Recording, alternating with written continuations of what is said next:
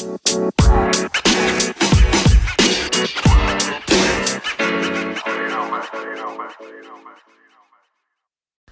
everyone, and thank you for coming to another episode of Dad's Beards Nerds Reviews.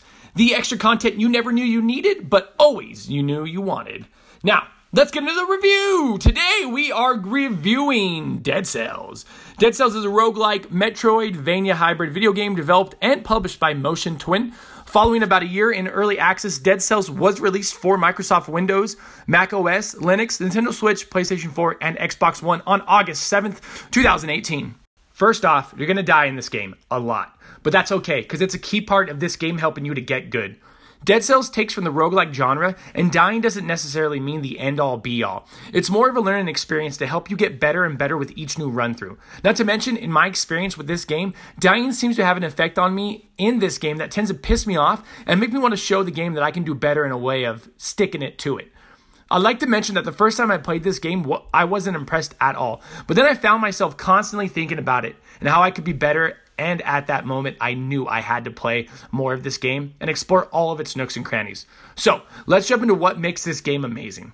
First and foremost is the combat. It's fast, unrelenting, and will kick your face in from time to time, especially at the beginning of starting this game and learning how it works. Persevere in the combat will be one of the things that grabs you by the balls or ovaries and makes you want to play over and over again. At the beginning, you'll have access to a very basic sword, bow, and shield that you can choose two out of the three to combo up and head into the fray. Me personally, I chose the bow and sword because I'm all about good defense is good offense. As you progress through the game, you'll eventually find blueprints for new swords, bows, and shields that you can purchase via cells. Don't worry, I'll explain what those are next. Each new weapon you acquire will have its own specific perks, like adding bleed damage, making the third strike hit 50% harder, or shooting two arrows at once. Defeating bosses will also, at times, net you a better version of the weapon that you have in your possession, or a weapon you don't really need. Like all games of this genre, it's a random drop, and you gotta hope for the best. Now, remember those cells that I mentioned earlier? Let's jump into what these are. So, as you defeat enemies in the game, some will drop cells, which act like this game's currency. Other ways to earn cells are finding time sensitive doors, defeating bosses, or opening up gates, which will sometimes have 10 to 15 cells waiting for you at the other end. After you clear each stage, you'll get sent to the sort of hub level where you can invest your cells into new weapons, perks, traps, or other items that will improve your quality of life in the game. Some things will cost massive amounts of cells, and others will be cheap and easily acquired. How you choose which ones to purchase first and which ones to hold out on is entirely up to you. I found myself purchasing certain traps sooner in the game and also spending cells on things that would allow me to heal myself more times and live slightly longer than my past playthrough. Next, Dead Cells puts a huge emphasis on weapon, trap, and grenade combos. This is one of those games that had me Googling which combos work the best and how to utilize them with max efficiency.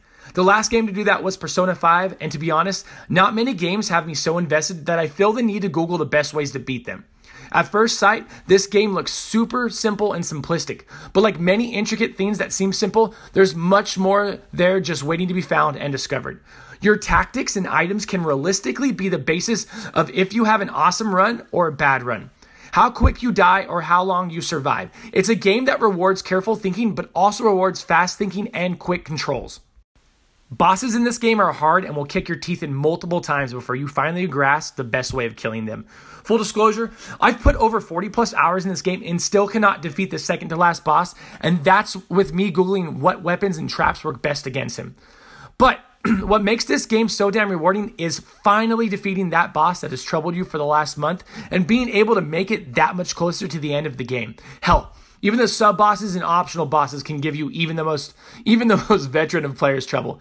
It's a wild game, and that's what makes it so damn good. So, in synopsis, with incredible Twitch gameplay, a weapon and item system that leaves you wanting more, and intuitive combat, you'll be wanting to buy this on multiple consoles and playing it any way that you can imagine. Motion Twin made a masterpiece of a game that's so well crafted and designed that it deserves to be in any and every game of the year discussion. My rating? Buy it on every single platform that it's available on. We need a sequel.